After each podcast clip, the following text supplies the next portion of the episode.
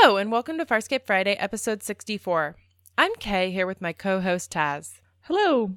Today we'll be discussing the 20th episode of season 3, Into the Lion's Den Lambs to the Slaughter. Let's get started.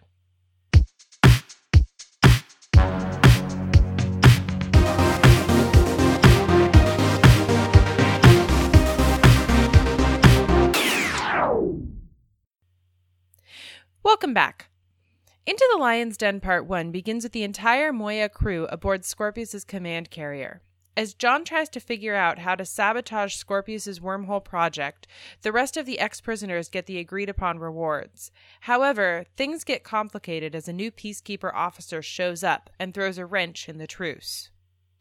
Season three's endgame is here. This is the first of a two parter, and then we have the season finale afterwards. So we are hitting the ground running with the big, big episodes of season three that are wrapping up lots of storylines. So this episode is all about cons and espionage, and I think it kind of kind of comes across more as a political thriller, as our crew goes on this longest of long shots to stop the wormhole tech from falling into the peacekeeper hands, and specifically Scorpius's hands.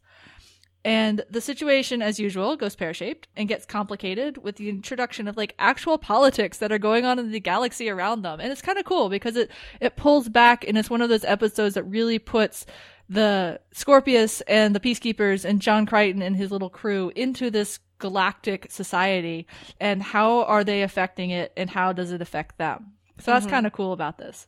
Yeah, that is one positive about this episode is up until now the whole series has felt very focused and it's all about the Moya crew and it's all about John Crichton and his enemies and his villains.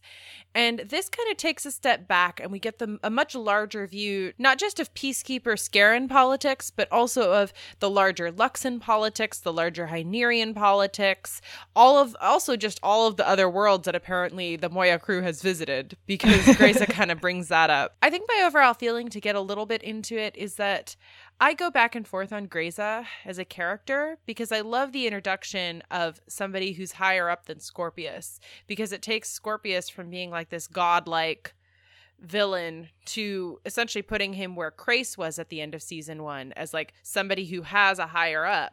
But at the same time the character herself I don't really know how I feel about. Um Mhm. I kind of go back and forth on.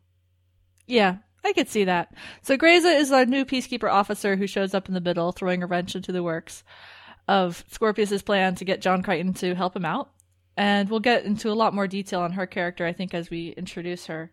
But I, I know what you mean, and she becomes a key player going forward in this episode and into season four. So keep her in mind as we go along. That's not really a spoiler. Yeah, I mean, I assume if you're listening to our podcast, I assume you've seen the series. yeah, I mean, if you read an episode summary of the season four episode, you're going to find Grayza's name in there somewhere. So this is the culmination of season three's storylines and the wormhole thread of the season three storylines coming together. We saw that with the with the crew on Talon when we had uh, Infinite Possibilities, Daedalus Demands, and Icarus Abides, when John Crichton on Talon came up against the Scarrans who wanted uh, wormhole technology and they were using Furlow to get it because she had used data she'd collected while John was doing the module or traded for when all the way back into season one when John was testing stuff in the module down there on uh, till the blood runs clear. And John Crichton said then he doesn't want the Scarrans to have it. He convinces John on Moya that that's a good goal. And you have Moya John's, you know, his journey with wormholes through, you know, hanging out in space, looking for wormholes. We had obviously the Pathfinder episodes early on in season three, Wait for the Wheel and Shoulda Coulda Woulda, and what's the na- actual name of those episodes? Um, uh, self-inflicted wounds. self-inflicted wounds. Right. So you have that whole arc coming also to fruition here. So it's all coming together. And then those background episodes we kind of had in the middle incubator where we learned Scorpius's background and we got to meet Linfer, who was the pilot. Um, she gets mentioned in this episode.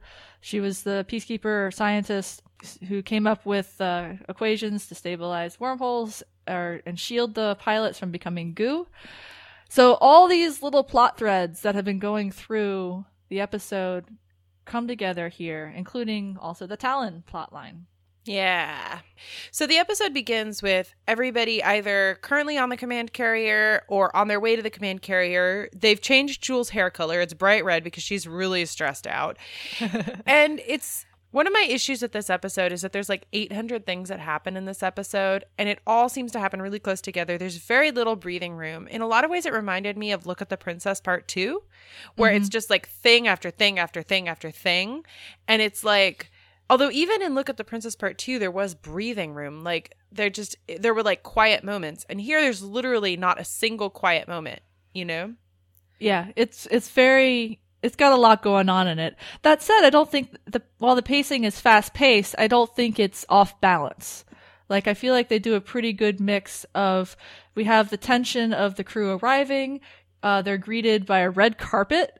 Mm-hmm. Scorpius mm-hmm. has all this important officers lining the pathway as like you know, going to the Oscars basically, and you have the part of uh, Rygel and D'Argo are the advanced scouts, so they're the ones already aboard uh, the command carrier, and everyone else comes down, and this like you know, this procession through the enemy territory. It's very stressful on a couple of levels, that scene. You can tell the characters are very stressed out by it because you know, this idea of lambs to the slaughter, they really look like it. Like they are completely surrounded by these peacekeepers, and none of them are supposed to have weapons, and none of them did bring weapons. Like, at least on the surface, they are all abiding by the terms of this truce including Scorpius. And e- John even has Aeryn test the the eye yench bracelets and it works and Scorpius is in pain. And so you get this feeling that both sides are kind of agreeing. And there's actually this interesting moment later on because I want to play Scorpius and Braca and John's re interactions as they first get on the ship because both sides are kind of testing the waters. Because we have Rygel, who's a consummate politician, negotiate this truce. Because this is the first time that John and Scorpius are really interacting as anything other than enemies. So tell me, John, what finally brought you here? Dominar Rygel claimed you preferred the peacekeepers to the Scarrans. Any other reasons? Moya, Pilot, Aeryn, D'Argo. They've been through hell, in large part due to me. It's time I did something for them. Do not screw with them, Scorpius. Give them what they want. It's a good deal for you. Oh. Uncontested. There is one thing more we want. Talon is presently inoperative. He needs to be brought aboard for a full cognitive system replacement. That was not part of the agreement. So? You called off the retrieval squad fixing up Talon as chump change. Bringing a gunship aboard is too much to ask. Its weapons have been deactivated. Tex will remove them. He will be reprogrammed and set free. No guns, no peacekeeper memories, no emotional problems. What incentive is there for us to work on Crais? Braca, you want to go another round with me? We can take this outside. Talon's behalf. Crais can go to hell. This is for me, not him. Granted. Then show me to my quarters and give me the project schematics so I can isolate Talon's design flaws. I'll need a Leviathan specialist. I request Lieutenant L'Rell. For, uh, any particular reason?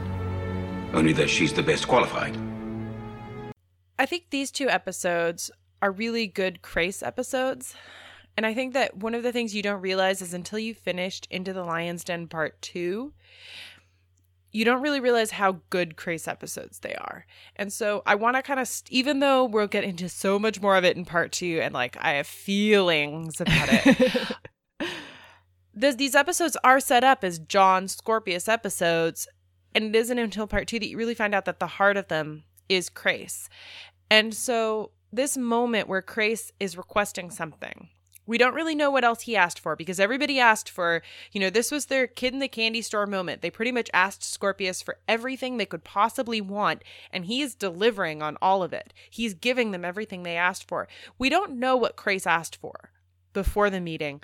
And here in this moment when he's requesting Talon, you can see that that's really all he wants. He wants to fix his ship.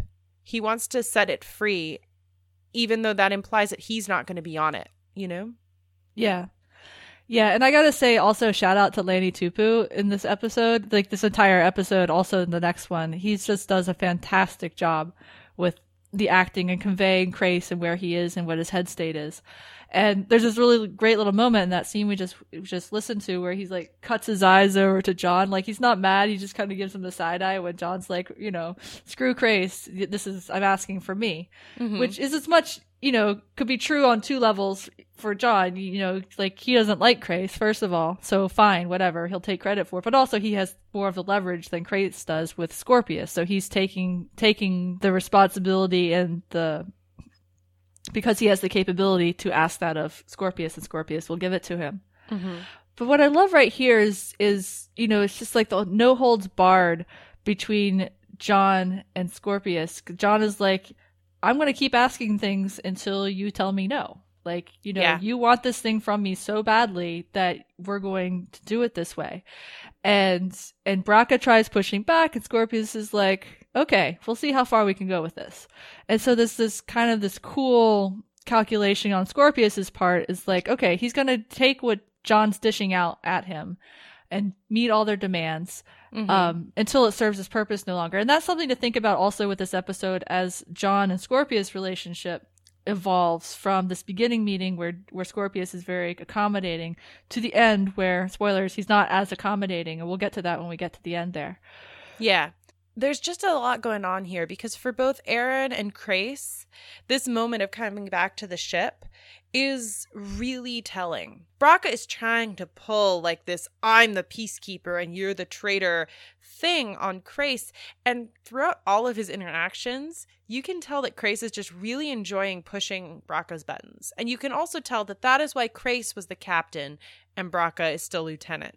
Mm-hmm. Because later, as Braca walks Crais to his quarters, all these crew members are kind of like, you know, talking under their breath at Crais, and Braca kind of enjoys telling Crais that, like, hey, they don't really like having you here. You're a traitor. And then they get to the quarters, and Crais just like at first he looks for some he looks for some um spy cams, and then when he doesn't find any, Braca's like, "You're not important enough for you're not important enough to have any of those."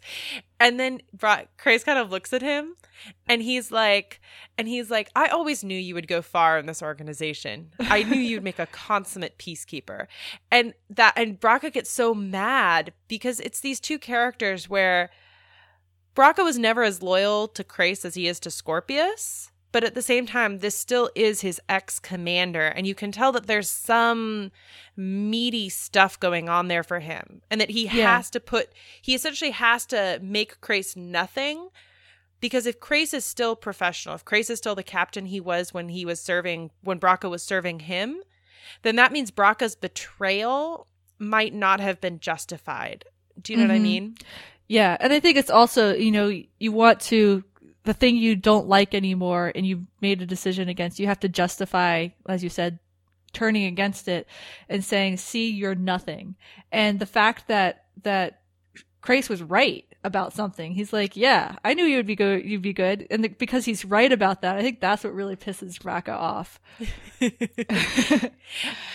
Yeah. And Yeah. before we leave before we leave Crais and shift gears to Aeryn, so Crais requested Lieutenant Laurel, who is a Leviathan specialist. And remember, Crais was the one who engineered Moya's pregnancy in the first place. He was the captain in charge five years cycles ago, mm-hmm. however long it was from the way we were when when that all went down. And he's got this relationship with Lieutenant Laurel. And when they're walking onto the ship, she's looking out of the corner of her eye at him. They make eye contact. He requests her, he's granted permission for her to work for with him. And then she comes to his quarters and there's this, it's like they're ex lovers or something because she comes mm-hmm. in and is like, oh, I, I knew you would come back and I, I hated you for a while, but I'm, I'm not mad at you anymore. And then they had the mad macking on each other. Yep. going on. And so and so this is one of those things where where we find out later that Laurel was asked to spy on him. Big surprise, right? But you're also wondering how much does Crais know of that in advance? I mean, he was a peacekeeper for years. He has to know that mm-hmm. she was spying on him. And that's kind of implied in some of their later interactions, especially in the next episode. But at the same time, there's there's feels like there's genuine feeling between them. Yeah, your point is well taken of how much does he know because she actually tells him. She says Scorpius found out about our relationship he, because he put me in the Aurora chair, and I am here to spy on you. And then theoretically, her saying that would make him trust her more because later she ends up having an interaction with Braca where he's like, Did he buy the confession? And she's like, Of course he bought it. He's, you know, gullible. but then everything that Crais does in these two episodes is so methodical, it's so well thought out, and he is using his peacekeeper knowledge and his he's using his knowledge to get everything he wants and to the best of his advantage.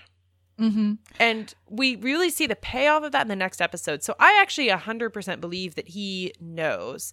And maybe he's enjoying, he might be enjoying imagining a world where she did come with him Mm-hmm. or imagining that she still does have feelings for him. But he was conscripted into the peacekeepers at a very young age. He knows what they do to you. He knows that she is first and foremost loyal to the peacekeepers. Yeah. And he also knows what he demanded of his subordinates when he was captain, too, mm-hmm. right? Yeah. You know, like he demanded everything of them. He threw Aeryn out for just associating with John when he was captain in the very first episode. And I think it's it's an interesting note for Crais's character that even if he does still feel for her and is willing to go along with and recreate and kiss and do all those feelings things, Mm-hmm. you know, he's still gonna gonna do what he needs to do. Like his emotions are not gonna get in the way of his mission Yeah. of saving Talon. Yeah i want to go back also for a second to that quote we just played because in that you could see both Scorpius and John kind of pushing at the boundaries of their new relationship and they were both trying to figure out how far the other would go, right? So Scorpius after agreeing to the Talon thing takes John to the place where they're studying wormholes. You know, we've seen it a couple times now. It's that like science center. And Scorpius's head researcher, Kolkura, who we've met a couple times now, he says, Oh, this is where you're going to be working. And John can see that it's a station that's not connected to any of the other stations. It's not clearly not networked. It's very small and it's very limited. So John takes a chair and he actually like throws it and destroys the station. And essentially he tells Scorpius, like, I'm not eating at the kitty table. I'm not playing your games. Either you give me 100% full access or I'm out of here. And it's really weird because you can tell that Scorpius is on the one hand, he's just so hesitant to believe John. Like he wants to limit the amount of damage John could possibly do. But at the same time, John is playing the game and John is hitting all the right notes of helping Scorpius. And you can tell that on some level, Scorpius is not just not used to getting what he wants, is how I Mhm. read the scene. Is that like John is saying all the right things, he's doing all the right things, and Scorpius is just so hesitant to like trust that he's getting what he wants. Right, and he doesn't trust that he's getting what. I think that's a very apt reading of of Scorpius right there, and you see it as their relationship develops. And I kind of like I like framing it as they're renegotiating their new relationship because in season one the relationship was, "You are my prisoner, I am your torturer, I have complete and total control over your mind and your body and whether you live or whether you die." Like you can't even commit suicide to get out of this. That's how much control Scorpius had over John. And in season two, it was the really the neurochip was the main relationship. And it's only at the very end of the season and and i guess for the little bit in the middle where they're buffered by the uh, look at the princess with the empress. Mm-hmm. you know they don't have a direct relationship there as the same way. But here they are literally one on one they each have equal power over the other because John has something that he's willing to give Scorpius, so he says, and Scorpius is willing to accommodate John and his friends in order to get it. And so it's, it really is this brand new negotiation of the relationship. And it's kind of fascinating to watch the two of them play it out. Um, let's just go with this this thread for a little bit because there's a scene a little bit later on. I didn't pull the quote for it, but Scorpius accuses John of stalling Mm-hmm. uh, in his research. And John has been working with uh, Kokura, who's the researcher, and he's like having trouble with it because you know it's he doesn't want to give them anything, but also he actually can't because this the subconscious direction from the ancients' knowledge is hasn't come out yet. And they're like talking over each other in this scene where you have where you have Scorpius basically saying, "Let me finish," because they're you're talking over each other, and it really reminded me of like an early relationship fight with like someone you're involved with and either romantically or friendshiply where you have like your first big fight. And yes they're mm-hmm. on they're like they're like a rival mance but it's it's really a just this moment of who are you to me and I think you're lying and are you lying and playing the John's playing the game bluffing and going back and forth that was just really fascinating to me to see Yeah. Yeah, well, Scorpius has had John on his back foot for so long. Like, John Yeah. has been on the defensive with Scorpius for so long that this really is the first time that they're coming together and John is anywhere near on an equal playing field as Scorpius. I actually want to play a quote because when this happened, I actually had this moment of like, wait, who did? I couldn't remember who Scorpius had shown his backstory to an incubator. And then I realized he had only shown it to the mental John.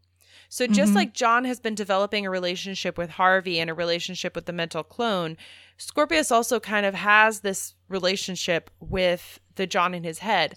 And he's trying something he tried with the John in his head that didn't work then. And I'm not 100% sure why he thinks it's going to work now. I think maybe because John is saying all the right things of, I don't like the Scarrans, I'm afraid of the Scarrans, blah, blah, blah. So Scorpius shows him the, incu- the information that he showed the mental clone in Incubator. And I'm going to play a quote between John and Harvey as John tries to figure out what to do with this information. Scorpius' data chip made for interesting viewing, don't you think, John? The Scarrans. Are they really the threat he claims? Or is he just out for revenge? What do you think? Phew. I share his intellect, but not his passions nor his fears. Hence, my assessment would be more objective than his. And I concur with him. The Scarrans pose a threat to all of the species. Cheer up, John. Scorpius has shown his biography to very few. He must be trusting you now. Yeah, that's interesting. Considering I've been lying to his face. Ugh. I've managed to uh, normalize your energy signature. Scorpius can't detect your lying. We may yet survive this, John. So, okay, I just love Harvey in this episode. The episode actually opens, the cold open is between Harvey and John set in a black and white World War II setting, you know, getting ready for the invasion, right? And so this is in that same setting. They're by a truck. The, they're both in green army fatigues circa World War II. And there's blasts going off all around them. It's really chaotic. And actually, I think the music is the ants go marching really slow. I was listening to it very carefully for the second time I listened to it, and I think it's just an odd kind of little note to have there. So you have you have John now has Scorpius's history, and I think the main difference between him and the neural John that Scorpius initially showed it to is remember neural John was at Die Me Dichotomy when he had just been traumatized by Scorpius killing Aeryn. Aeryn is gone. He's had his brain ripped open, and you know all these really awful events having happened just right that moment. And then you have this John who has not experienced the Scarrans or the Charrids the way that the Talon John did, but he has been on this wormhole quest, right? Mm-hmm. And he has gotten closer to getting to the wormholes. And I think there's the, some distance there that means he's looking at the bigger political picture with clearer eyes because he's not like freshly traumatized. Mm-hmm. And he's like, okay, we're playing God here with with politics, right? Because this is the game changer. I have the power over the game changer. Who do I pick? The Scarrans or the Peacekeepers? They're like both terrible choices. And coming to Harvey for his analysis, as we've seen him do over and over again this season, I think that's another another thing is is Harvey is now part of John and his decision making process. Mm-hmm. Yeah, that's a good point. Framing all the John and Harvey conversations as during a war, I think it really clarifies how John is seeing his whole interaction with Scorpius. Like he sees this as incredibly dangerous. He sees every single interaction that he's currently having with Scorpius as life and death, not just for him, but for everybody around him. And so it really even though John on the surface is very calm and he's playing this out and he's thoughtful about this, in his own head, this is very stressful. This is a current war zone. You know, every single Yeah. moment with with with Scorpius is is war. And you make a good point about this John having had more experience than the neural John did. And I think also John at this point has heard from Aeryn the devastation that wormholes can bring. And he's heard from the other John, like the danger of wormholes. So for him, the idea is kind of like giving Scorpius the power of a god or the Scarrans overtake everybody and kill everything. So it's kind of like he's trying to weigh these two things and he's not coming out to the same balance that the other John did. Yeah, and this this conflict that he has is something that comes up again and again with conversations with Aeryn. One of the early conversations the two of them have uh, they're sitting in this mist room, the healing chamber in the medical section, where D'Argo has just gotten his his uh, collarbone ringlets that chained him to a wall before removed. That was one of the things that D'Argo got out of, of this deal. But it's also a place where there's no surveillance, so they're meeting in this room and John's telling her, evaluating like what are the what's the plan. So we're sabotaging Scorpius. So what's Plan A? And Plan B is is pointing him in the wrong direction. He can't doesn't know what direction they're going. And Plan C is like run like hell. Like that's how mm-hmm. fraught this is. Is like our plans aren't working. It might be time to get out eventually the wormhole stuff does start breaking through and he starts writing on his skin. And i don't know i kind of like that note about him. There's like no paper in this world so mm-hmm. he writes on himself. So as that kind of evolves and as he learns about scorpy's backstory he meets with Aeryn again. And now he's like is this really what we want to do? And i'm having some doubts about should we actually help the peacekeepers against the Scarran and i'm going to play the they have a couple conversations like this and i'm going to play the second one between the two of them knowledge the ancients put in my head is starting to do its job. I can see which path will work and which one's a dead end. So you will be able to steer Scorpius onto the wrong path? Yeah, I can screw up his research for years to come. Why aren't you happy about that? Because I'm not 100% sure it's the right thing to do. The other John gave up his life to stop the Scarrans from getting this information. I know, but it's my shift now. He didn't know what we know. He didn't get Scorpy's backstory. He didn't see Scorpy put his ass on the line for us. So what? And now you're actually considering helping Scorpius? No. It's just not clear what my next move is. Well, then you get clear. I said I'd back you up, and I will, but you have to make a decision. I like that. I like the the comment of clear and clarity because up until now, things have been incredibly black and white for John. And I think that that's one of the reasons he's having such a hard time trusting Crais is because everything has to be black and white. You know, Crais is bad. Scorpius is bad. Scorpius is evil, you know, and so stopping Scorpius is the most important thing. With the introduction of Grayza and with the introduction of the larger politics and the Scarrans, everything kind of becomes gray. And poor John, who has had so much of his life just up in the air for three years now, or I mean, three seasons. I, I'm not 100% sure how long it's actually been, but for who's had so much of his life up in the air for so long, Gray really puts him in an uncomfortable spot because now he has to make a moral decision.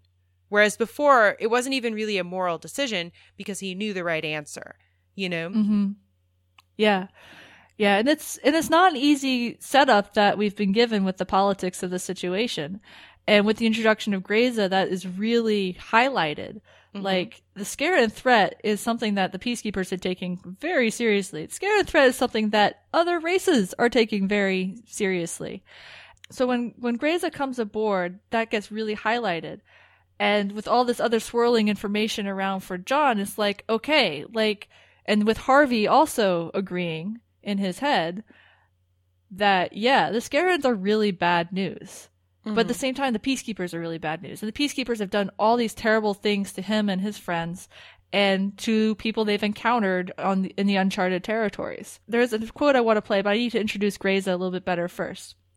So there's a point in the story where D'Argo gets attacked by a grudge holding peacekeeper and one of his friends, well, one of his friends attacks him. He kills him, and there's this confrontation with Scorpius about because no one's supposed to be attacking the Moya crew. Anyway, so D'Argo goes back to Moya with Jool, Chiana, and Rygel, and while they're there, Chiana has one other one of her premonitions, but that's not really here. They're there, but they get uh, Moya gets zapped by an immobilizer pulse and captured by this Commandant Grayza, who is a different faction from Scorpius, and she comes aboard the command carrier with the crew now as her prisoners.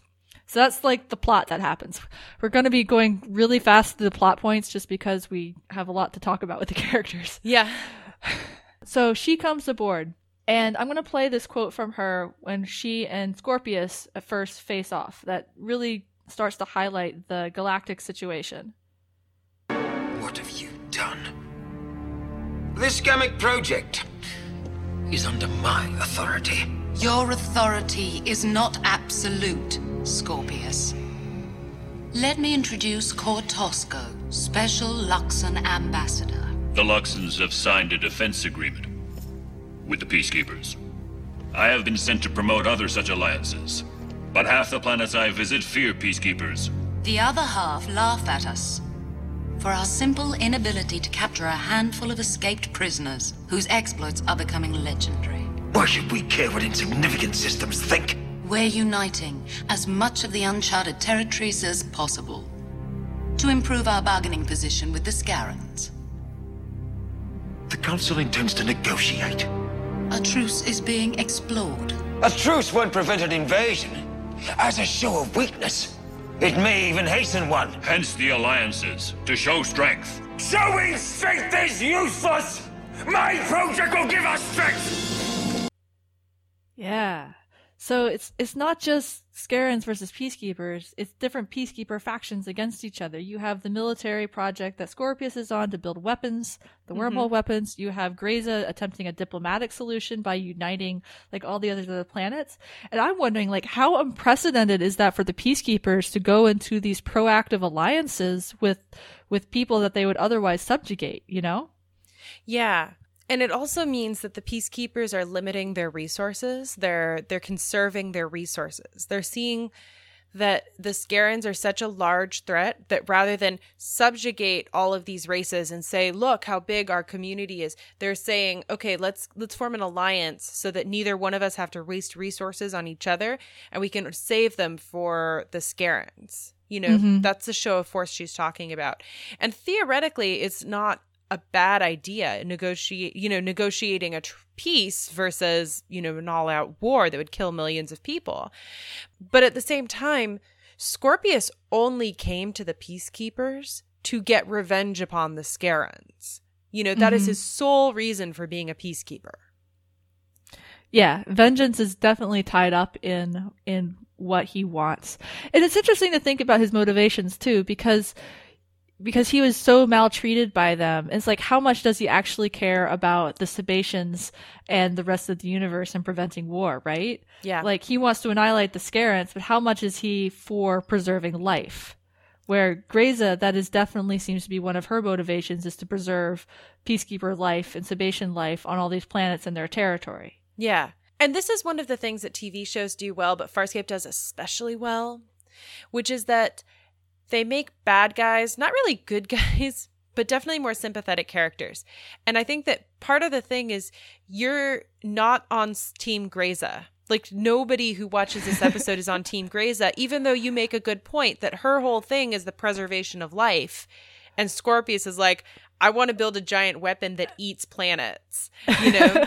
and so, but at the same time, you're like, you've become somewhat sympathetic to Scorpius. And it's the same feeling Yeah. you kind of had for Crais at the end of season one. Yeah, it's a very good mirror for the end of season one, where you had Crais falling to pieces and you had Scorpius coming in all cool and collected. And here you have Scorpius kind of falling to pieces a little bit because you hear it in his voice. He is not a person that loses control of his affect or his words or his temper. But here he's like yelling. Like that is so mm-hmm. rare for him to do. And it's something he hates because it calls to his temper, the temperament of his Scarran inside, which he despises. Mm-hmm. And I love that you have this this peacekeeper conflict where you have this one peacekeeper coming in, Grayza, who's messing with Scorpius's plan, the same way Scorpius came in and messed with Crais's plan in the end of season one.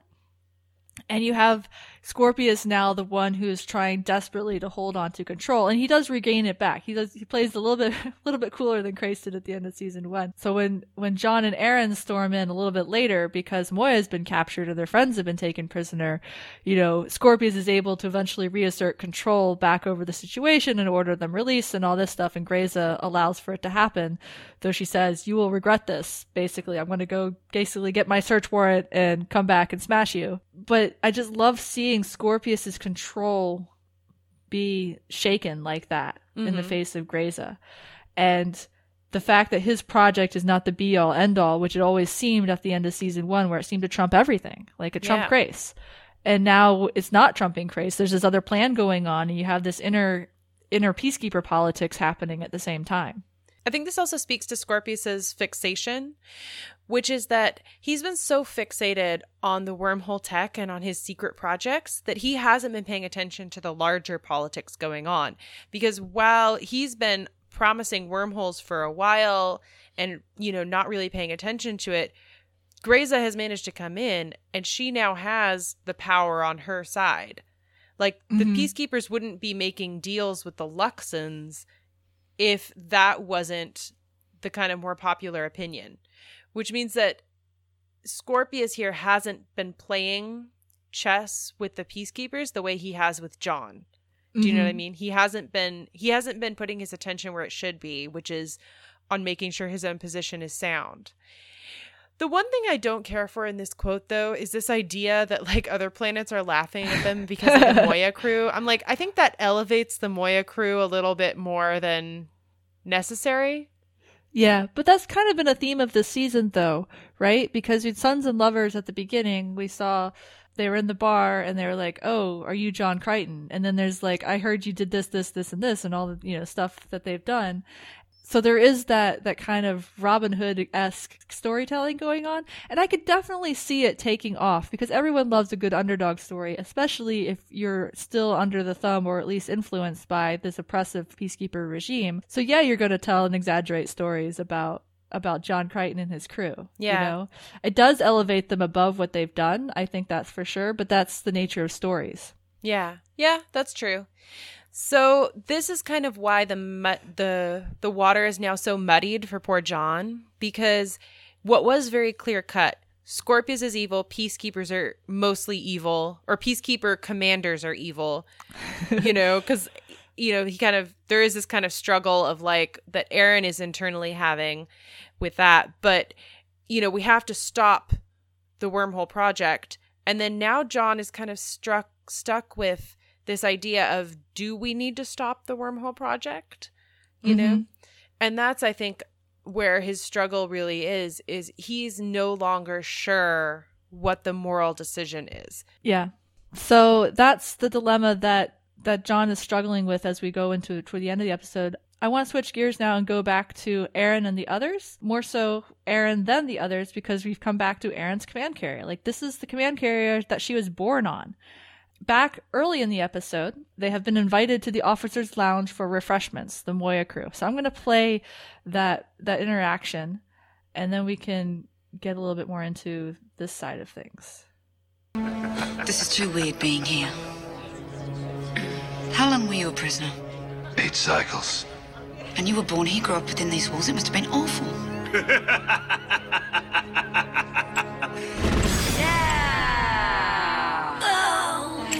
just chance. I'll get it back. Cheers. No, it wasn't awful. Room for another? no. but I've currency. And uh, other things. I don't see anything. No? Look closer. Chiana, I think we should be moving along. We were just getting to know each other. I know exactly what you are. Oh? An Abari Trelk. Oh.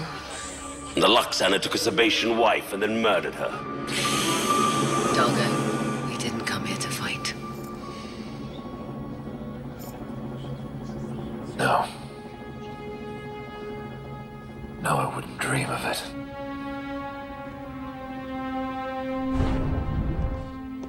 Lieutenant Reljic. We were just getting to know each other.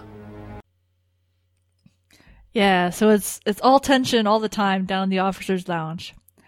But the the two things I wanted to talk about one, first of all, Chiana, because Chiana doesn't get a whole lot to do in this episode, unfortunately. Mhm. She's she's she's stirring the pot. She's like, I'm gonna go over to this officer who clearly hates us and try and make friends by offering to have sex with him. You know, it's just like, Chiana, dear, I know you know exactly what you're doing, but we don't need this kind of tension right now. Yeah. well, I mean, and this is the sort of thing that's worked multiple times for Chiana. This is the sort of thing that she does, and this is how she gets information, usually. And I think that I'll be honest, Reljic was so boring for me. He's such like a mustachioed villain, and I'm like, I get the purpose, which is that without Reljnik, the you know drunk PK officer, essentially, without him, the episode would just be John and Scorpius playing politics, and then Aeryn and her backstory. But with him, it just kind of feels so ridiculous. You know, It feels super tropey. That's what it feels like. Yeah. Like he is the classic, you know, I hate all aliens, I hate the traitors, let's do something about it, even though it's against orders kind of thing. And he's the one who convinces his friend to, to go attack D'Argo. And then later on in the episode, he attacks John and sets them up. But yeah, it's just like this tension that's right there. And he is, he is the classic villain that is there for plot purposes. And it is, as you say, mustachioed, twirling, very, very cliched. That said, I kind of like it just because it pushes all my buttons. I don't know. I love this kind of conflict, right? You have two worlds meeting and how are they gonna, how are they gonna do that? Especially when it comes to Aeryn, who used to live in this world. And Yeah. in the middle of that quote, you had a flashback to her and her best friend, Henta, playing poker in the officers lounge. And it was great. She was having fun. She was with people she loved. And when she tells Jool, no, it wasn't that bad, it really wasn't. Remember, you know, season one, Aeryn loved being a peacekeeper. Mm-hmm. And this is bringing a lot of that up for Aeryn. She actually ends up meeting Henta later in the officer's lounge and she offers to have a drink with her. And Henta instead throws the drink in her face. They have an interaction later that I want to play because Aeryn kind of spends this whole episode trying to reach Henta the way that John reached her. And you just want to wrap Aeryn up in like a blanket and say, like, no, honey, no. Like, she's too brainwashed. She's not going to hear you. But Aeryn has to try. What do you want? I want to talk to you. Do you have something to say? Where should I start? What happened? Am I a traitor? Well, that depends upon your definition. Define it how you like. You're the one who left. Well, no, I didn't have a choice in that. Crais decided I was irreversibly contaminated and he threw me out. And then he turned renegade and he got thrown out. You could have come back. It was too late then. You think you didn't have a choice? I didn't want to come back. Then you are a traitor. A deserter, perhaps. Can you tell me why? If you really want to know. Alert. All cannon crew and prowler pilots report to stations. Oh, Aeryn. And I think really what gets me about the scene between the two of them is Henta clearly loves Aeryn a hell of a lot. You know, her voice Mhm. is breaking when she says, You could have come back. Can you tell me why you didn't come back? And the subtext there is, You left me, you know? Mhm. You were gone and I loved you and and you could have come back and you didn't. And Aeryn telling her, like, I couldn't. I changed too much. And it's just like, oh my goodness. I just want to give them both hugs. Yeah. yeah. Well, yeah, I think that focusing on the love is really important because in that moment, there's also just, she clearly wants to hear what Aeryn says. She wants to have like a real reason that she can understand. And Aeryn is trying to explain to her, I changed. The peacekeepers aren't good, you know, like, or aren't completely good. And at the same time, Henta just can't hear her. You know, it would be like if somebody had tried to explain that to Aeryn in season one, you know, at Mhm. the beginning in episode one, you know, and she just wouldn't have been able to hear her because accepting that the peacekeepers aren't universally good destroyed Aeryn. It changed who she was on a fundamental level. And Henta hasn't had that like outside change that Aeryn did, where Aeryn wasn't in the peacekeeper environment anymore. She was seeing things that were outside her comfort zone. She was seeing things she wasn't supposed to see as the little peacekeeper toy soldier. And Henta hasn't had any of those experiences. And so all she's hearing is that her friend isn't a peacekeeper anymore. Her friend isn't moral anymore. Her friend isn't the upstanding person that she used to be. You know, it's kind of like I think that in some ways she almost sees it as like if you met a friend of yours that had gone down a really dark path of like drugs and like you know, a really dark path and you're like trying to call them back and be like, "No, you could live an upstanding life." Mm-hmm. You know, and she just can't see that what Aeryn has seen. Yeah. Yeah. And she hasn't been through those experiences. But at the same time, you can tell that she she wants to hear it from Aeryn, you know? Because there's Mhm. a scene even later in the episode where they actually are sitting down to drinks together. Like it happens very very near the end and it's and Aeryn's like, "Yeah, no, I'm I'm keeping faith to the peacekeepers, the good parts of it, like loyalty and sacrifice and, you know, being a good warrior and, and doing all those things and things that we've heard her talk about. You know, one that comes to mind is in PK Tech Girl in the beginning of season one, when she's like, peacekeepers are a force for good in a lot of ways. And she's talking about that with Henta, and Henta's like, I don't question what I'm doing when Aeryn asks her. And, but Aeryn then turns it and she says, What about your leaders? You know? Like, is the cause just okay? But what about the leadership you're following, looking at Scorpius while that's going on? Mhm. And it's just, you know, the conversation ends there with this kind of open ended. Will she be able to convince Henta in part two to to see her for who she is? You know? Yeah. Yeah. I, I think that their interaction matters most to me in this episode because this is more than that ep- this is this episode feels a lot more for me. I don't know how to describe it than Peacekeeper Tech Girl, you know?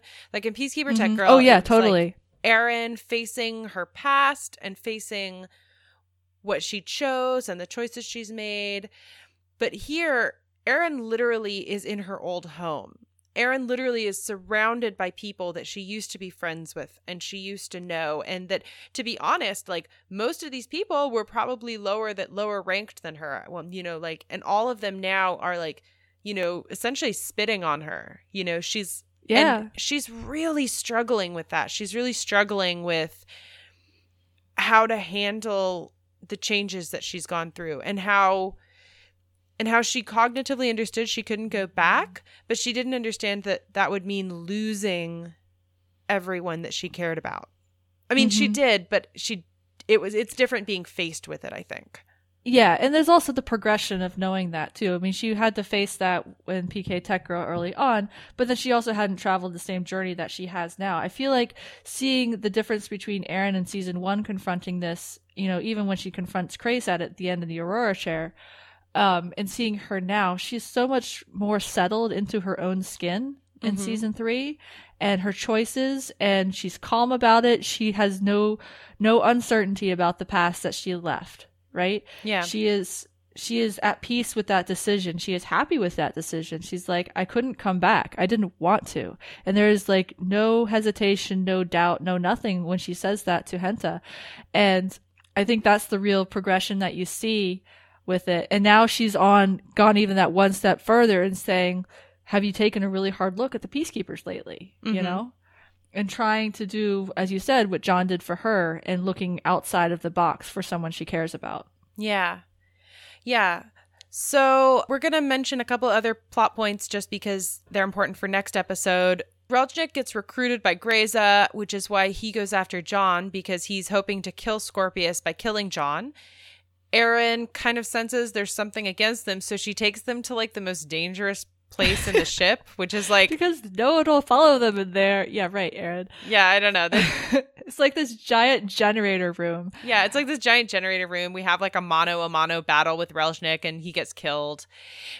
My other thing with this episode, though, is is I know I've described it, but just everything happens like boom, boom, boom, boom, boom, and there's literally no transition time in between any of these things. Like like D'Argo is like I'm going to take everybody back to the ship. And then the next scene, everybody is back on the ship.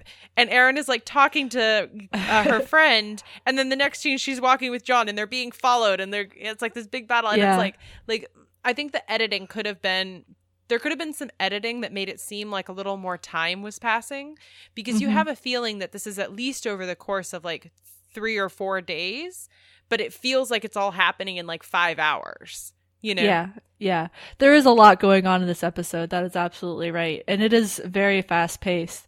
But I don't know. For me, it didn't bother me so much. And I'm only saying this now that we've discussed it a little bit and I've thought about it as we've been talking. Is, you know, it kind of fits with the, the World War II analogy that's going on inside of John's head of it being a war zone and there's blasts going off and there's something Mhm. always happening around him and Harvey. And it kind of, you know, the pacing of the episode kind of mirrors that, where there's something going on all the time. They can never relax. They can never have that breathing space Mhm. because they always have to be constantly on guard. Yeah. And I don't know if this is me just hand waving the episode pacing. I don't think it was intentional, but it's a way to interpret it with the product that we get. Yeah. I Yeah.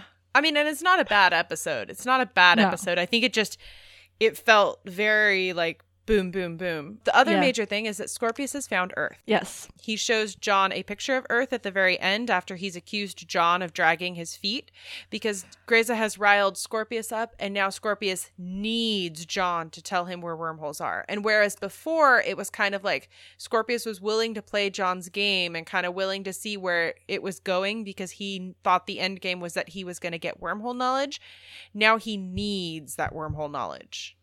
Yeah, because he he mentions is the timetable has been moved up. Grayza is going to get orders from on high that are going to shut Scorpius down. So Scorpius needs to have all that information, the wormhole problem solved before that happens. And and this is where that whole relationship between John and Scorpius comes back into play. So John has been beaten to hell by this fight with Reljik in the in the generator room. And of course with the Iench bracelets, Scorpius has felt that all too. So he got beat up too. And so John has come to visit him and basically say, What the hell, man? So Scorpius is like, you know, I'm done. I am done messing around with you. And he, ele- you know, he, he's, this is his contingency plan, right? Mhm. Like, he never fully trusted John. All those conversations we talked about where he's like, okay, trusting John enough to tell him his backstory. But that was just trying to get John to come around and, and speed things up. And here he's like, okay, this is my final trump card. Mhm. This is my final card to play. I found Earth. Like, I'm guessing he got like massive telescopes, like the Hubble Space Telescope or something, to look for Earth. Yeah. Because Earth is 60 cycles away at fastest speed. Um, so without wormholes, it's impossible to reach. But he's, and he's like beating John now himself, like smashing, even though it hurts himself, like he's gonna take the punishment and smash John's head into the, into the table and say like, look, I am so done with you. And here's the ultimatum. I will destroy Earth just to spite you. Just because of you, because he doesn't care about Earth. If you don't get the wormhole stuff taken care of. Yeah. So that's where the episode ends. Um join us next And week for part two. Part two, yeah. um what would you give this episode? I give this one a four. Four, four and a half. I I the pacing didn't bother me. I think it's got a lot of really, really good stuff in it. And I just love the Scorpius and John interactions. And I just love them being in the belly of the beast. And I just love Aeryn's little storyline.